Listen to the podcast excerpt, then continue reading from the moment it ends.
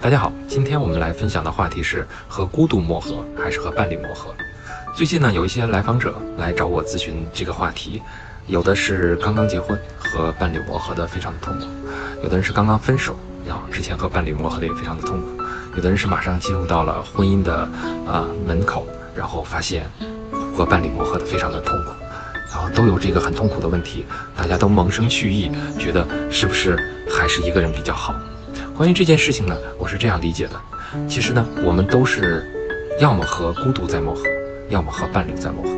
然后这两种磨合都很痛苦，和孤独磨合也很痛苦，和伴侣磨合也很痛苦，那该怎么选呢？我觉得我的原则是，你要看 A 选项和 B 选项的上限是怎么样的。和孤独磨合的上限是什么？我不是很有发言权啊，因为我在这方面并没有磨合的很多，因为我有家庭。但是有些人可能觉得和孤独的磨合的上限是自由自在，那我不知道，你可以自己去体验。但是对我来讲，我会觉得和伴侣磨合的上限要更高。我的婚姻呢，也经历过很多的挫折，然后也经历过很多磨合的很痛苦。但是我还是觉得，当磨合的更好了之后，我在整个的婚姻中，我享受到了更多的幸福和人生的我感觉到的满意。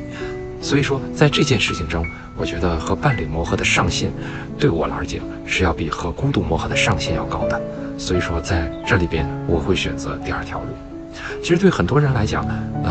经常会有人来问我这个问题，他说：“周老师，可不可以不结婚？”我会说：“那我要问你一个问题，如果有好的婚姻，那你还要不要结婚？”他说有好的婚姻，那当然要结了。所以说，那这里边其实的问题就是，不是说我可不可以不结婚，因为可不可以不结婚，其实它背后的选项是我要不要交个男朋友，还是应该养条狗。然后，其实它的选项是我结婚与不结婚之间在选。但是如果你提的问题是如何能拥有更好的婚姻，那其实它里边的 A、B、C、D 的选项就可能是我应该是否通过心理学或者通过其他的方式来成长，然后来让我可以去有机会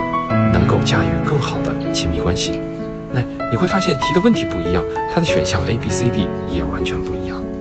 所以说，在和孤独磨合还是和伴侣磨合这件事情中，其实有时候我们首先应该提出对的问题，就是如果有好的婚姻你要吗？如果有好的婚姻你是要的，你是觉得那完全没必要和孤独去磨合，那其实我们的答案就是应该在我们如何得到更好的婚姻的这里面去选，而不是说我要不要结婚的这个问题去干扰我们。那这就是我们要先提对问题，好的答案才有可能来出来。这是我对这件事情的一个简单的一个思考。其实这是一个蛮沉重的话题，对于很多人来讲都深陷其中，非常的痛苦。但是我和我的用户呢，我们就是在这样的场景之中，然后我们在远程通话，然后我也在公园，他也在公园，我们一边快走，然后一边去讨论这种困难的问题。你会发现很多这种沉重的困难的问题，然后在这种场景下讨论起来就变得容易很多，然后他也就更容易打开他的思路，看到他之前的盲区。